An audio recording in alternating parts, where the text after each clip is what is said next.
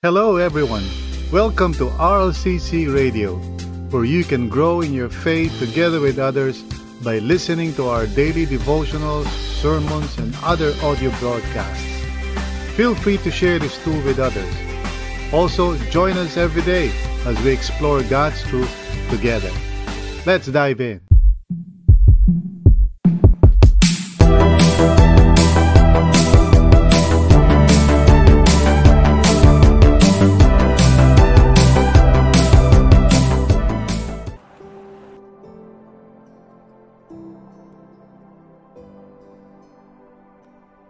Thank you so much, uh, Brother GV, and siyempre yung ating uh, praise team.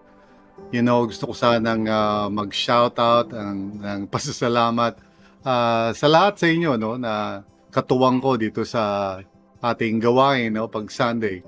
Uh, siyempre yung praise team natin who really uh, work so hard no, para tulungan tayo na mag-worship sa Panginoon. So, uh, I invite all of you na you know i-affirm natin you know hindi, lang yung mga nag-worship uh, right now sila Sister Rosel and uh, you know and the others the rest of the praise team. But everyone na nakikita nyo na who are really working you know to uh, to serve the Lord and to serve us uh, dito sa ating uh, uh, gawain ito thanks be to God. And now uh, tayo po ay mag-uumpisa sa isang uh, panibagong uh, serye o series na pinamagatang uh, bayanihan no? Uh, each one for everyone no? At uh, siguro you're wondering tungkol saan ba ito? Um, well we desire na this month ay magkaroon po tayo ng ika nga uh, appreciation o pagkaunawa about what it means to be the church. Uh, I want us to uh, ika nga renew our minds para sa ganun ay you know magka magkaroon tayo ng mas mas uh, tama at mas uh, biblical no? Na way of looking uh, at the church and ourselves. Siyempre tayo in the church. And the church is not a building. Uh, the church is us. Tayo po the people of God. And it's so important na yung ating uh, self-identity or the way we see ourselves ay naayon sa Word of God. And that's what we want to do ngayon sa buwan na ito no? We want to really raise up yung ating awareness o yung identity natin bilang people of God. Okay? And we want to start off uh, this morning with the idea of being uniquely uh, joined together, no, yung concept na yun. Siguro pag kayo ay uh, you know, nagpupunta sa sa mall, uh, well at least sa Pilipinas, 'di ba? Uh, sometimes you would be uh, approached by people Uh, like if you go to a store, minsan lalapit sila sa iyo na hindi mo naman sila parang gustong kausapin pero siguro dahil gusto nila magbenta, they would try to start up a conversation with you. O kaya, you know, minsan naglalakad ka, may lalapit sa iyo, tapos aalukin ka, di ba? At sabihin sa iyo na, you know, uh, sir, ma'am, you know, uh, subukan nyo lang po ito, test po ito, you know. But one time, one time I was in the mall and there was this uh, guy medyo iba yung approach niya, no? Uh, as I was walking, sabi niya sa akin, nice shoes. medyo na caught off guard ako. No? Sabi niya, nice shoes, no? Uh, dahil doon sa ano na yon, doon sa simpleng uh, pagpansin na yon, you know, nap, nap, napangiti ako sa kanya. Because alam mo kasi minsan yung mga tao, 'di ba, when they come to you lalo na sa ganung mga sitwasyon na stranger, 'di ba? Siyempre medyo naiilang ka eh. And uh, that's all right, 'di ba? Kasi you're not there naman para mag-start ng uh, anumang relationship. You just probably siguro nagwi-window shopping ka lang or maybe you just want to check out some uh, goods or whatever services diyan. Uh, and so wala kang ano, wala kang balak no uh, to really get involved pa higit pa doon sa casual na paglapit mo doon sa store o pagtingin-tingin mo sa mga produkto. Now, you know, minsan ang mga tao without really realizing it, uh, minsan hindi nila nauunawaan what it means to be part of the church or the local church. And uh, uh, not everyone, you know, today considers being a committed member of a local church as something na essential in their Christian life. That's quite unfortunate, pero also quite prevalent, no? Maraming mga tao na they don't see na yung pagkakaroon ng talagang malalim na commitment in a local church. Now, siguro, I mean, with Jesus Christ, they might say, well, ako committed ako kay Lord. Pero as far as the, the local church, a local community, you know, in a in a particular place and time, kung i-commit ko ba yung sarili ko doon o hindi. Uh, a lot of people parang they do not consider that as something important or essential na kailangan gawin, no? Um, many simply view it as something practical, useful, or convenient. Meaning to say na parang, you know, iniisip nila in terms of, well, does it uh, meet my needs? Okay? Like, for example, they attend a local church uh, because it's near siguro, malapit lang. Uh, because the worship is good most of the time, yun ang iniisip ng mga tao because there's adequate parking kung may sasakyan po tayo. Uh, because the preaching is uh, relevant and hopefully short, di ba? Hindi masyadong mahaba. Uh, because their families or friends are there and so many other reasons, no? Na minsan, yun talaga yung dahilan why they are in a particular local church.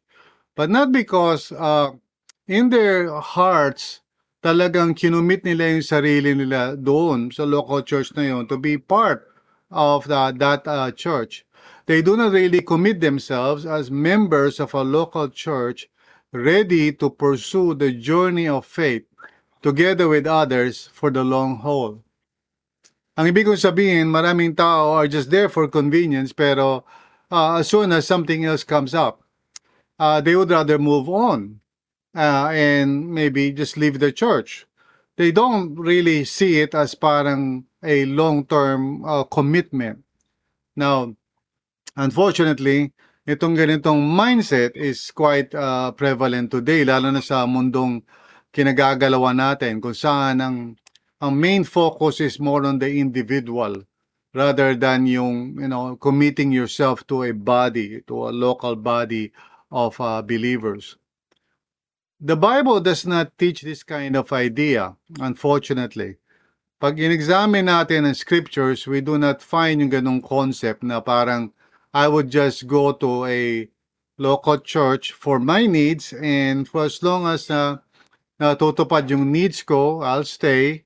Pero as soon as hindi na or I have some other things to do, then I can just move on. And, you know, there's no real attachment there, no? So, the Bible teaches a long-term committed membership in a local church. Now, not exactly yung ganong statement, no?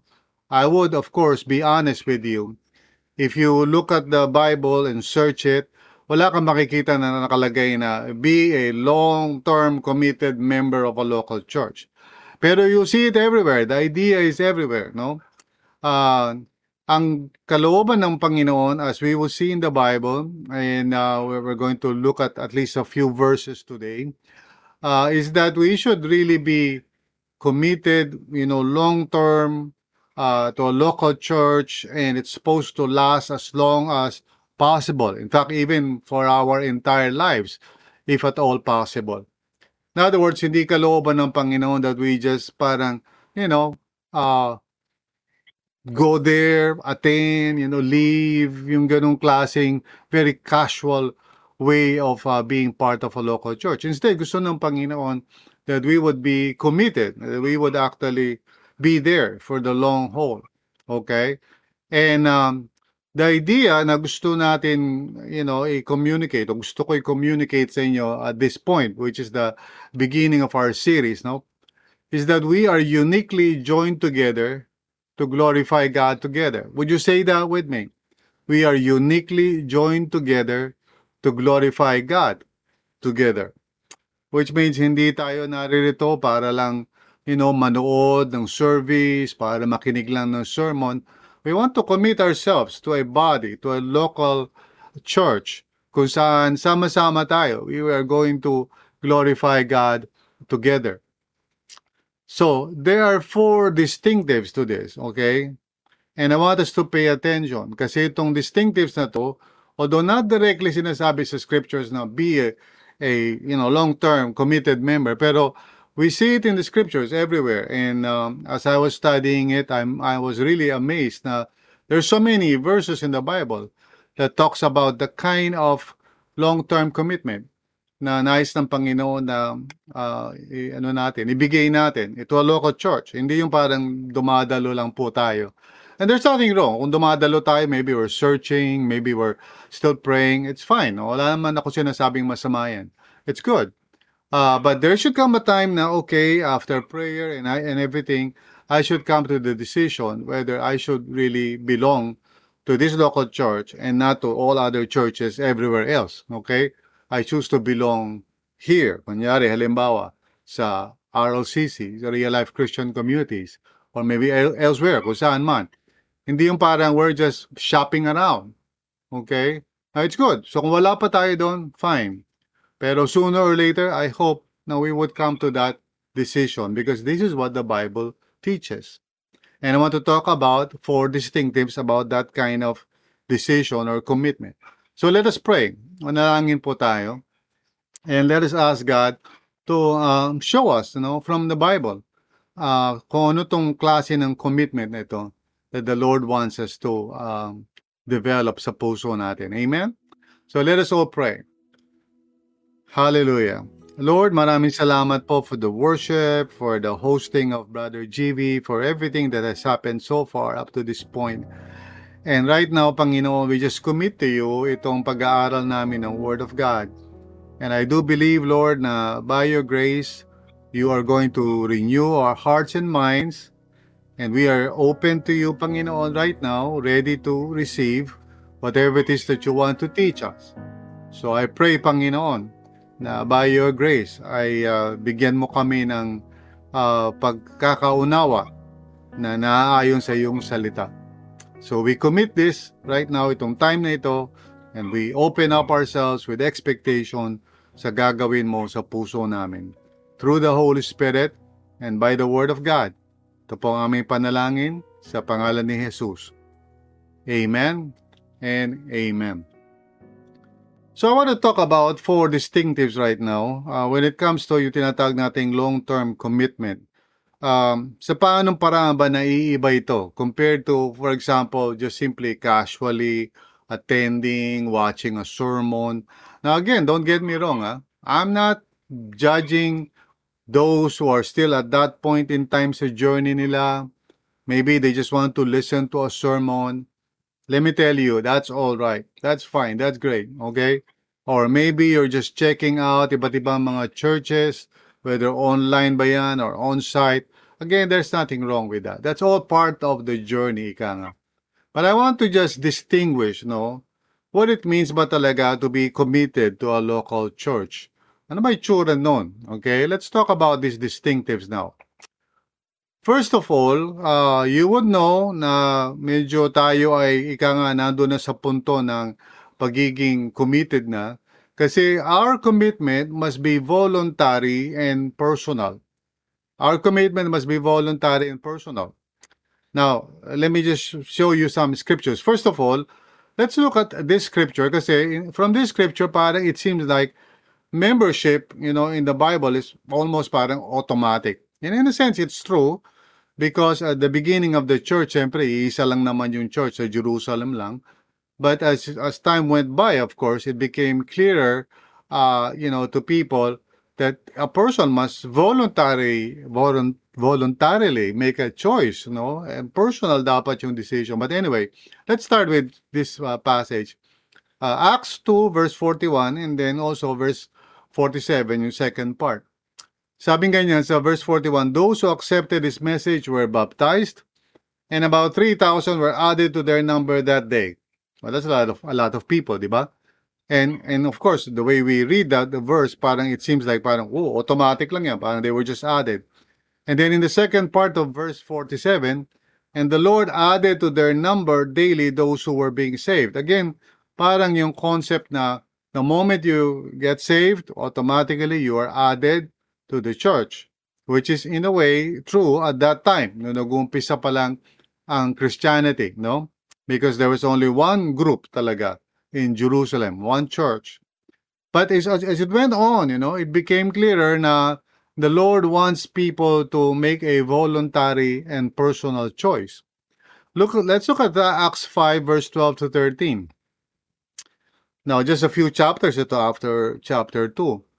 The apostles performed many signs and wonders among the people. And all the believers used to meet together in Solomon's colonnade.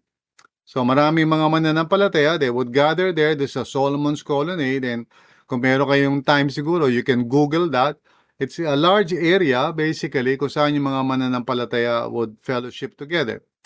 Now, what is important is verse 13, kasi sabi niyan, sabi diyan, no one else dared join them, even though they were highly regarded by the people. So as early as chapter 5, makikita mo na nagkakaroon na ng distinctive, no? Hindi lahat ng tao, even though attracted sila, even though they see the, this gathering of people as something na, you know, attractive, pero hindi sila nagjo-join. They, they, they knew that there was a difference, okay? They did not want to be part of it, okay? Uh, again, here in chapter 9, this is, uh, you know, I think talagang mas klaro because this is a, a situation kung saan a person really uh, needed to make a decision, but also the church had to make a decision. So Acts 9, 26 to 27, sabi, when he came to Jerusalem, he, that is Saul, okay, tried to join the disciples. But they were all afraid of him, not believing that he really was a disciple. So here at this point, nagiging klaro na na it was not just parang some kind of automatic process na when a person becomes a believer, join na siya agad. But there is a a voluntary decision on the part of the person as well as from the part of the church. Now, so verse 27 sabi, But Barnabas took him and brought him to the apostles. He told them how Saul on his journey had seen the Lord, and that the Lord had spoken to him, and how in Damascus he had preached fearlessly in the name of Jesus. And that paved the way, okay, for Saul, who later became the Apostle Paul, to become part of that early church uh, gathering no, sa Jerusalem. So he became part of the church in Jerusalem. Now, I think it's very important na maunawaan natin itong distinctive na to. That uh, the commitment that the Lord wants us to, you know, to uh, to decide upon is a commitment na dapat sa sarili natin, voluntary, and it should be a personal choice. Nobody should be forcing us to do this. Now, I remember many years ago, there was this young lady na kausap ko. She started attending RLCC for a while and, you know, and then bigla siyang nawala and then she appeared and then nawala, you know. So parang gano'n, sporadic yung kanyang uh, participation or involvement.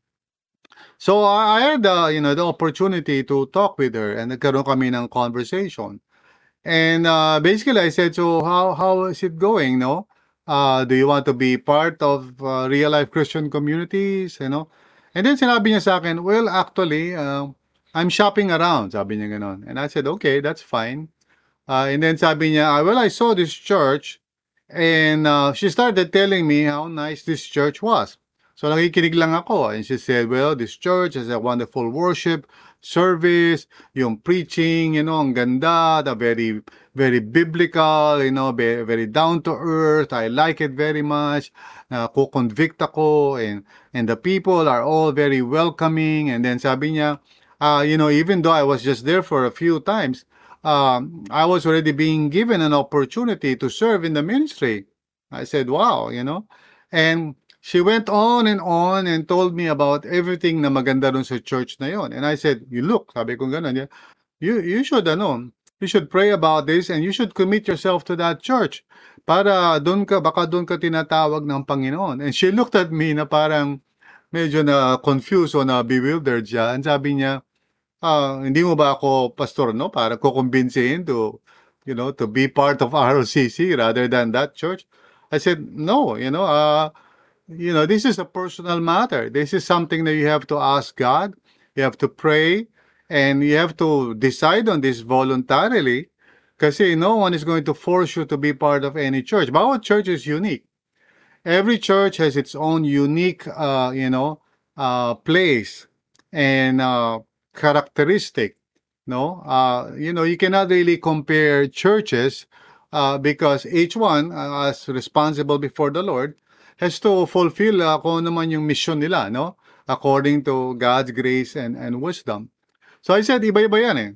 And uh, where we go, kung saan man tayo magko-commit na church, siyempre, that's where the Lord is going to use us and bless us and help us to grow and mature. So I said to her, why don't you pray about it?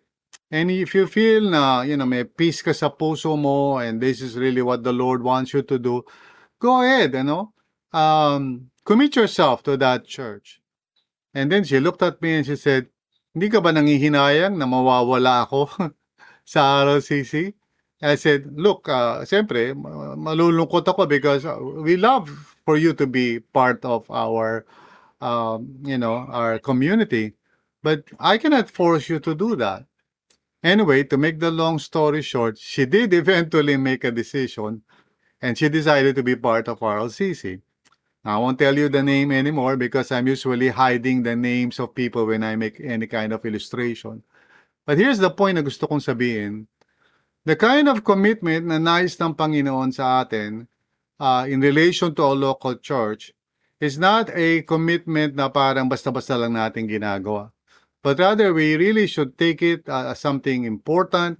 We should make a voluntary decision. We should be personally involved sa process na yan. And that's true also on the other side. The church also, you know, should weigh, katulad nakita natin dito sa example ni Saul, should weigh the, the, the realities and, you know, and really pray, you know, about it as well. So this is not parang uh, an, uh, an ordinary thing. Uh, this is an important uh, decision. Now, magkaiba yan sa parang, okay, you're shopping around, you're looking, ano, saan ba ako mag-join.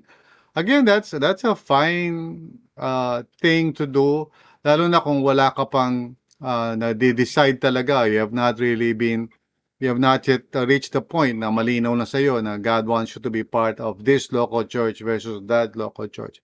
I think what I'm trying to point out right now, minsan may mga tao na they love to play the game of window shopping. You know, depende, okay? Kung maganda rito yung ano, yung service dito muna ako, pag pag mas okay doon doon ako, you know. And so we're all just shopping around.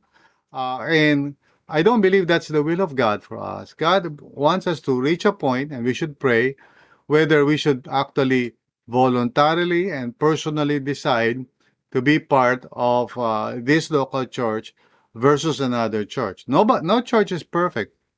Every church has its own strengths and weaknesses.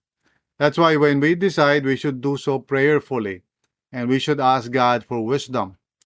So ito yung unang distinctive na yung commitment natin really must be voluntary and personal. And therefore, we should really pray about it. We should consider, okay?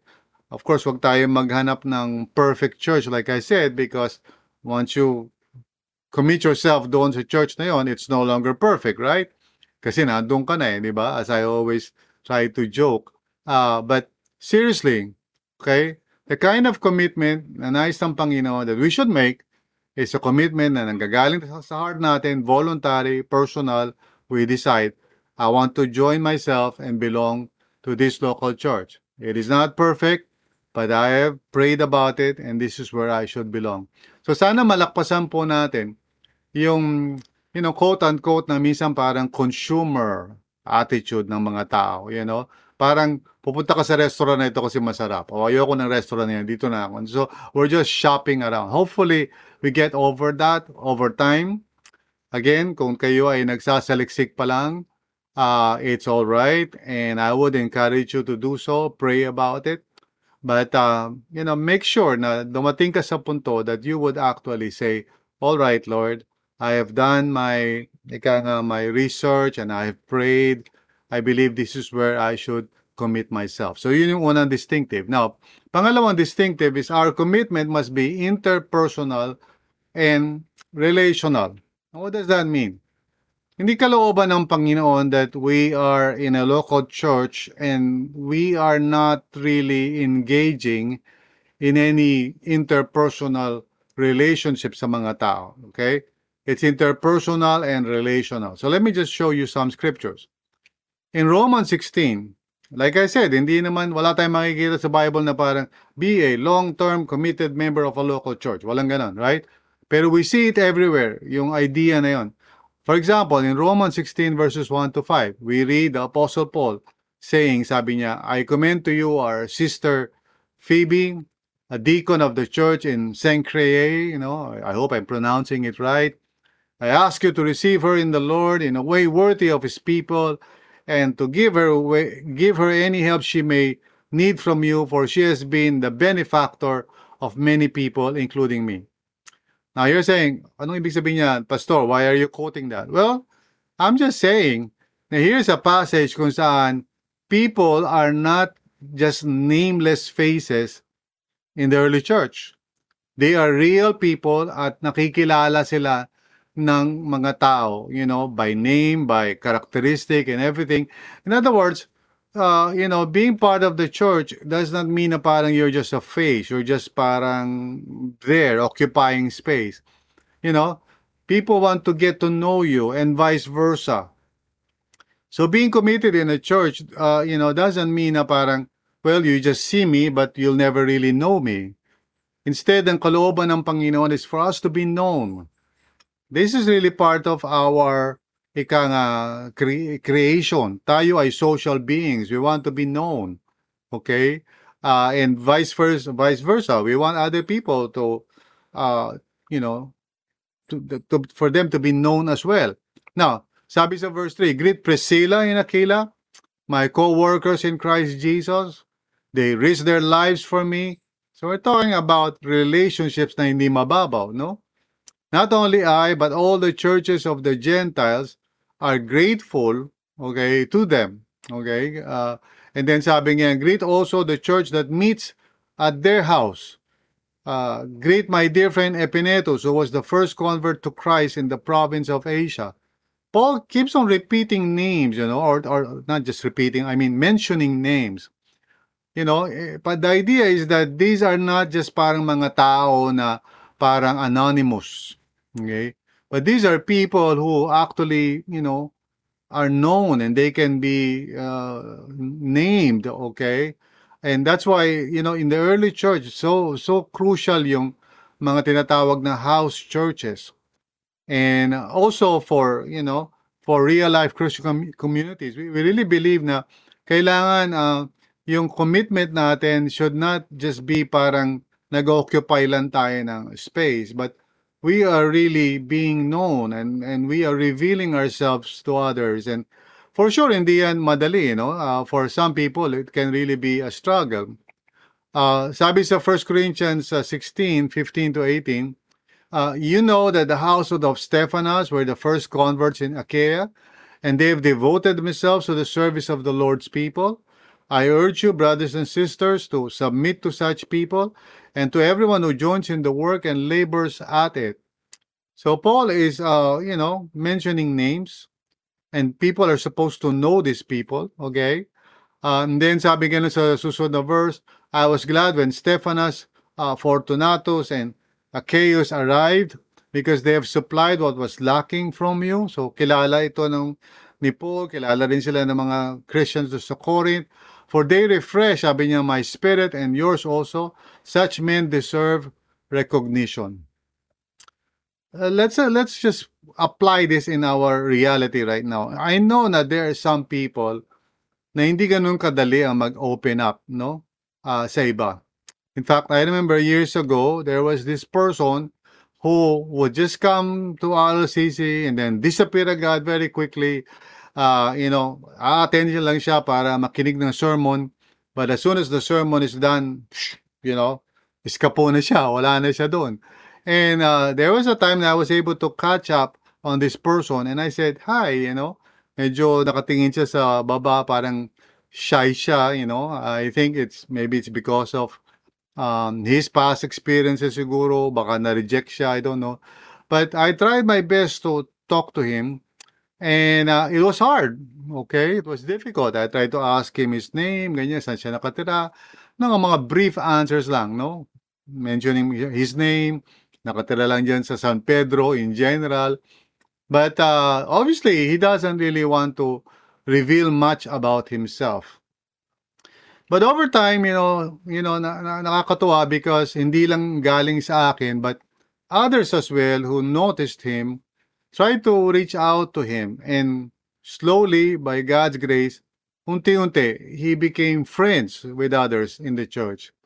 And uh, after a while napansin ko na ano na siya parang co- comfortable na siya and maingay na siya and sumasama na siya sa mga lakad-lakad ng mga you know mga kabataan and and I I was really glad to see him connecting no uh, with others. So here's what I'm saying. Ito yung commitment na nais ng Panginoon sa atin.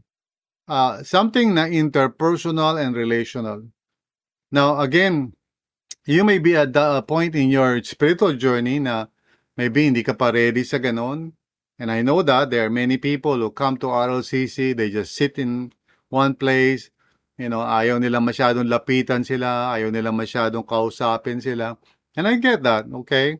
Not everybody feels comfortable to really uh, trust others. But I want you to know the distinction between just simply attending and really relating with people.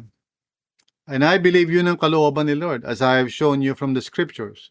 Yun ang kalooban ng Panginoon that people would really, uh, you know, relate and, and be interpersonal and be open. And it takes time. And of course, kailangan ng trust. And uh, that's what I always say sa mga small groups ng RLCC. Make sure na may magandang foundation of trust and acceptance and commitment because these are the foundation stones of safety. Whenever those three things are present in any kind of relationship, kapag mayroong trust, mayroong uh, acceptance, and mayroong commitment, people would begin to feel safe and they would open up, no? Of course, that is just the starting point ng relationship, but at the very least kung kung gusto natin magkaroon tayo ng ano, ng uh, magandang interpersonal connection sa isa't isa, we have to learn how to trust each other. And we also have to learn how to accept. One of the most di- difficult things to do in any kind of uh, social gathering is to accept people and not judge them. Because we all have the tendency to do that. Lahat tayo. We judge people and based on our judgment, we either, you know, accept them or we reject them.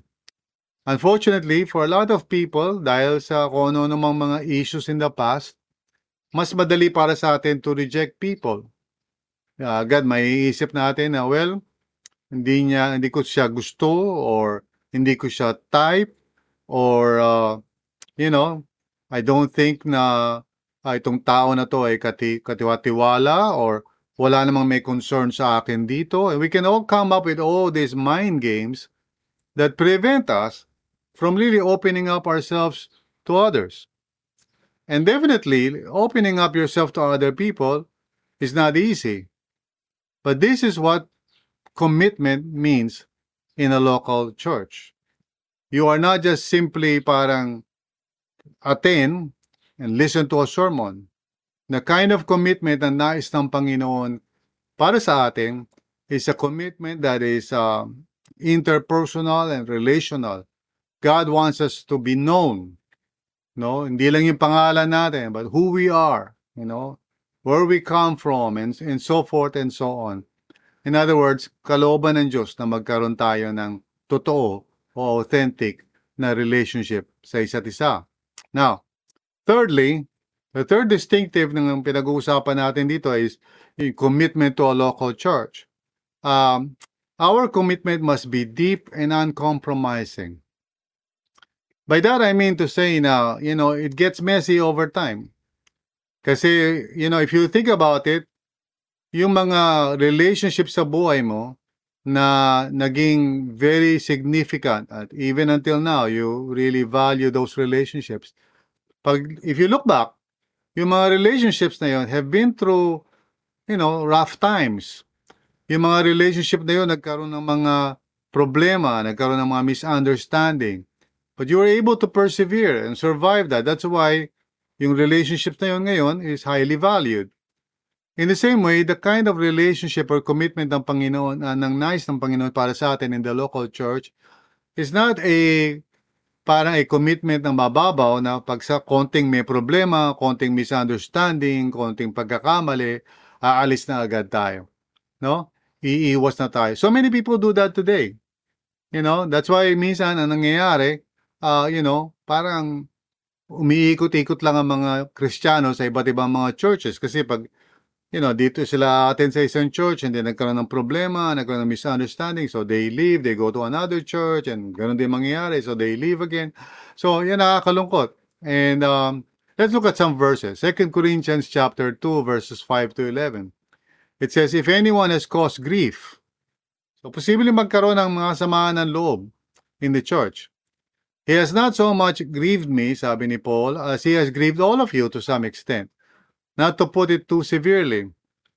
In other words, there are times na we get hurt. There are times na may misunderstand natin ang isa't isa. There are times that we do things na mali, you know, wrong, we sin, and so forth. So sabi ni Paul sa verse 6, the punishment inflicted on him by the majority is sufficient. In other words, mayroong proseso and sometimes the, yung mga proseso na yun can be messy, can be very difficult. Sabi sa verse 7, Now instead you ought to forgive and comfort him uh, so that he will not be overwhelmed by excessive sorrow. We don't want to be ika nga a place of uh, parang, you know, uh, yung parang mananakit tayo sa isa't isa. Sure, merong, merong pain eh, along the way because we love each other. We should love each other. We should hold each other accountable. And that could be difficult at times, lalo na pag kino-confront natin ang isa't isa. No? But we don't want the church to be a place na parang legalistic na wala tayong na-experience kundi kalungkutan lamang each and every day. There is a place for that. There is a time for that minsan dahil minsan meron tayo kino-correct and that can cause pain. Now, of course, wag natin isipin na just because mayroong painful na mga events na ganyan, na hindi na valid yung relationship na nais ng Panginoon develop natin in the church. Instead, all the more, kailangan makita natin, this is how real, authentic relationships are developed. Lalong-lalo na pag mayroong mga negative na nangyayari. So sa verse 8, sabi niya, I urge you therefore to reaffirm your love for Him. Another reason I wrote you was to see if you would stand the test and be obedient in everything. Kasi minsan nga, ang tendency natin, sa kabaliktaran naman, is to elevate yung ating friendship, yung relationship natin, as if it is more important than the truth and God's Word. So yun naman yung excess doon. Because sometimes people, meron silang siyempre mga friendship in the church, minsan sa sobrang pagpapahalaga natin ng friendship and relationship, ayaw na natin mag-correct sa isa't isa. And of course, that is something na kailangan pag-ingatan din natin.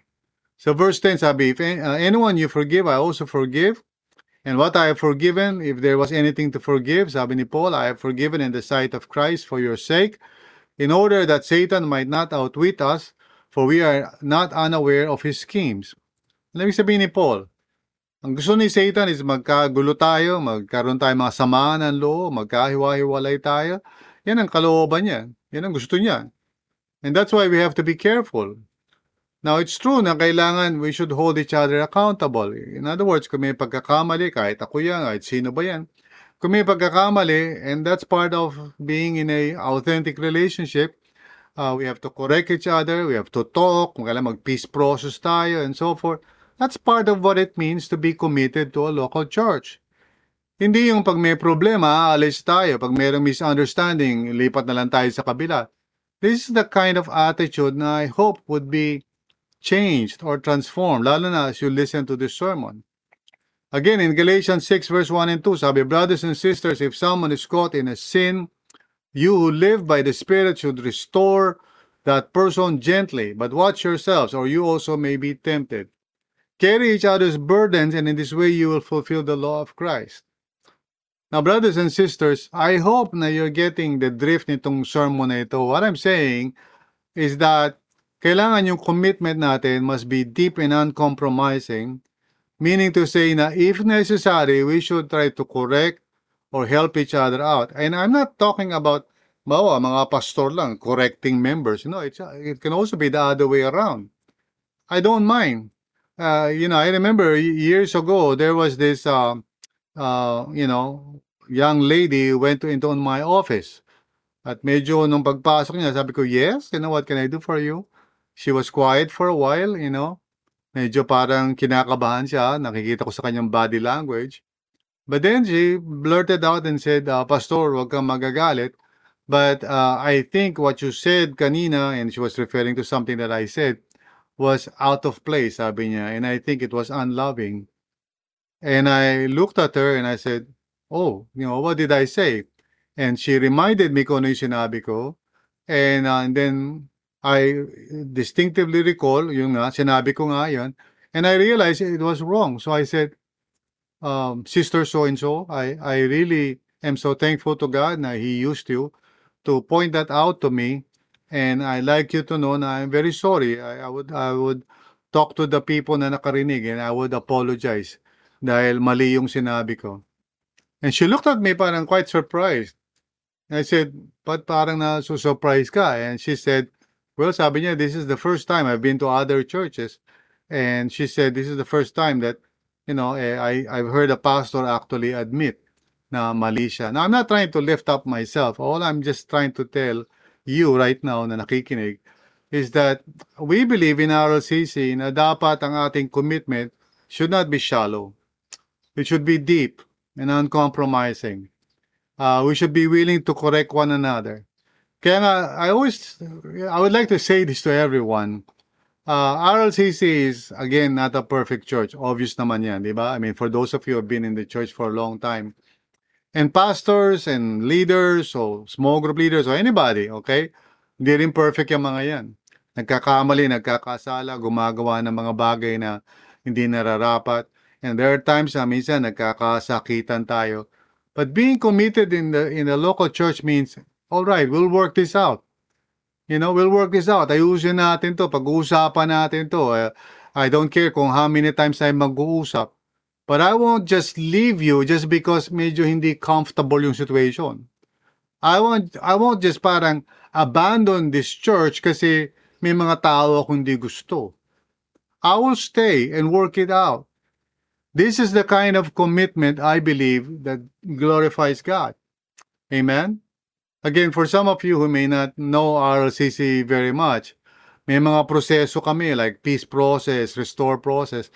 These things are tools, no? Para pag may problema, which we expect naman na mangyayari talaga. That we as a people are committed to each other, committed to the Lord and to one another. Ready kami to just work it out, to find ways para ma-resolve yung issue.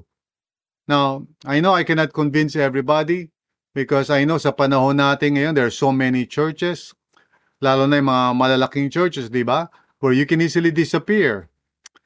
Uh, some local church pastors na kilala ko, uh, sometimes they, you know, they complain, you know, sa mga usap namin, they say, bakit nga ganun maraming mga malalaking churches na dumarating sa isang lugar na, halimbawa, San Pedro, maliit lang naman, darating yung malaking church, and then they would siphon off, you know, a lot of the members. And I would say, you know, well, that's sad talaga, but can you be more specific? And I would hear pastors talk about, well, may conflict ako dito, kay ganito, kay ganyan. But instead of resolving it, they just transfer to another church, a bigger one where they can disappear. Now, I'm not blaming the bigger churches. Hindi man nila kasalanan yun. But what I'm saying is the attitude and the mindset na pag merong hindi pagkakaunawaan, the best solution is just to live and find somewhere else kung saan sasaya ako. This is so contrary to the scriptures.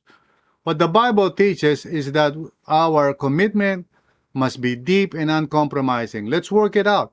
Okay. The last distinctive that I want to talk about is this. Our commitment must be communal and purpose driven. What do I mean by this? Okay. Communal and purpose driven. Well, let's look at some scriptures. Philippians 2 verses 1 to 4. Therefore, if you have any encouragement from being united with Christ, if any comfort from his love, if any common sharing in the Spirit, if any tenderness and compassion. In other words, if you have been saved together with the others, okay, then make my joy complete by being like minded, having the same love, being one in spirit and of one mind. Okay? So sabi ni Paul, if you have been saved together with these people, then let's all strive together to be united. Okay? Do nothing out of selfish ambition or vain conceit, Huwag kang gagawa ng anumang bagay only for yourself, no? Rather, in humility, value others above yourselves, not looking to your own interests, but each of you to the interests of others. Now, let's just apply that very, you know, very practically sa situation natin ngayon. Right now, ang RLCC is not able to meet regularly on-site or face-to-face on a weekly basis. And the reason is bec- because we don't have enough workers to make it work. So, yung mga workers natin, uh, limited lang sila sa kanilang time and, and, and, and so it's quite a challenge for us. I wish that would change soon. But anyway, yun yung reality. And so we, you know, we do online ministry ngayon, ev- every first and third Sunday of the month. But, but here's the problem that I see, okay? Because uh because of technology and technology is a blessing, okay? Technology is a blessing. And um through technology, pwede kang manood ng service much later kung kailan mo gusto. And in a way, you know, we actually allow that to happen kasi we make our services available online whenever you feel like uh, parang watching it. But what do I mean by communal? Membership in the church means communal, which means na I want to be present when you and everyone else are present in the presence of God. Hindi yung I will just be present for myself whenever I like. In other words, uh, you know, as you well know, di ba, sa through online, chat lang tayo nag-uusap. But when I see a name of a person come up, and then magbabati sila and they say, hello everybody, hello church, you know what does what that does to me? It encourages me. It makes me aware now there is someone else who is part of this church who is right now nandito in the same place at the same time where I am and where the presence of God is. Communal means I don't just watch sermons. Now again, uh, please don't don't get me wrong about this, okay? Baka you might be saying, pastor naman, eh, di ko kayang gumising, uh, whatever, or, you know, pastor naman, you know, dapat maintindihan mo, hindi ako maka-attend kasi, I know there are many legitimate reasons why we cannot be present at the same time when everyone else is present in order for us to be present in the presence of God. So a lot of present na, di ba? But what I'm saying is this, as much as possible, if I understand commitment, uh, biblically speaking, I would be there at the time when everybody else is there. No? Because I want to be part of a community. Now, imagine nyo sa pamilya ninyo. Let's say merong birthday, di ba? And, uh, you know, for some reason, tinatamad ka pumunta. So, you tell the people doon sa birthday party, pwede ba kunan nyo na lang ng video and I will just watch the birthday party later on? Now, assuming na kung talagang hindi ka makakadalo because maybe meron kang sakit or whatever, excuse, excusable yun. But what if, what if tinatamad ka lang o meron ka ibang activity at yung birthday party na yun supposed to be a family affair kung saan we want you to be there when and during the time when everybody else is there. Di ba? So, so just simply watching it is not being communal. You know what I'm saying? Pag sinabi natin communal, that means, okay, if our service on a Sunday is 9.30 ang pre-show, lalabas na yung mukha ni GV, di ba? Tapos no, may service na tayo at 10 a.m. I want to be there at the time when everybody else is there, you know, and I want to engage together with others so that it's not just about me. It's not just about my convenience. It's not about parang hindi ayoko tinatamad ako eh. You don't you don't think that way if you're really committed to a local church. Instead, you are there at the time when everybody else is present so that you can be all present in the presence of God. Got that? Amen. Now, in verse 12 to 13, the same chapter, sabi ni Paul, Therefore, my dear friends, as you have always obeyed, not only in my presence, but now much more in my absence, continue to work out your salvation with fear and trembling, for it is God who works in you to will and to act in order to fulfill His good purpose. Now, all of the of the pronouns dito are plural. Meaning, sana sabi ni Paul, you, glad kayo, you know, obey the Lord, work it out together, magtulungan kayo. So that's why I'm saying na ang commitment must be communal and purpose-driven. In other words, nag-gather tayo sa small group, hindi dahil wala tayong magawa, but to help each other. Mag-gather tayo mamaya during prayer. Bakit? Because we want to help each other. Nagkikita tayo every Sunday, whether online or on-site. Bakit? Because we want to assist one another in our journey of faith. Commitment must not just be for my personal preference. Commitment must be communal and purpose-driven. So, in other words, we are uniquely joined together to glorify God together. Amen. If you're listening right now and you are still not sure if you want to belong to RLCC or not, that's fine. You're very much welcome, no? To be here, manood lang kayo ng sermon, o kaya maybe, kung hindi pa kayo makanood ng sermon at the same time, maybe replay na lang, it's all right. Even yung mga devotionals natin, that's fine. That's part of the process. But I hope and pray na dumating tayo sa time ng buhay natin where we say, God, I want to voluntarily and personally commit myself to this church. Maybe not to this church, maybe to another church. It's all right. But you make a, a you know, a voluntary personal decision and you get involved through interpersonal and relation relational engagement. You you know, open up yourself for others to know you and vice versa. And then you begin to experience yung deep and uncompromising commitment natin sa isa't isa, which could be messy at times, you know. And then we always remember na yung commitment natin is communal. We want to be together during certain times. Uh, you don't want to compromise that by doing something else and then manonood ka lang ng sermon. Kung wala kang, I mean, kung, kung yung dahilan uh, is hindi naman talaga valid, I think you should check your heart. Really. Kung valid yun, I mean, talagang walang choice. May sakit ka, mayroon kang kailangan trabahuin. I don't, I don't, you know, para sa akin, uh, it's okay. Kasi ganun talaga eh. Life can be quite complicated. Pero, kung hindi naman totoo yun, tinatamad ka lang, o kaya gusto mo lang mamasyal, that's why you cannot be part of our gathering together. I think you need to search your heart. We are uniquely joined together to glorify God together. So don't just attend RLCC because it's practical, useful, or convenient. Be a committed member and join us in our journey. I could not, it, it's not necessarily RLCC. Maybe you're hearing this right now and you say, well, napanood ko lang ito ngayon, but actually I'm committed to another church. That's fine. I'm not, I'm not talking about RLCC lang. But if that's where God is leading you. I hope that you would not just be an attendee, that you would actually be a committed member. Amen? Think of practical and creative ways to show your commitment to RLCC this week. Maybe yung pagdalo-dalo mo sa small group mo, gawin mo talagang commitment yan. Okay? Or maybe you're giving.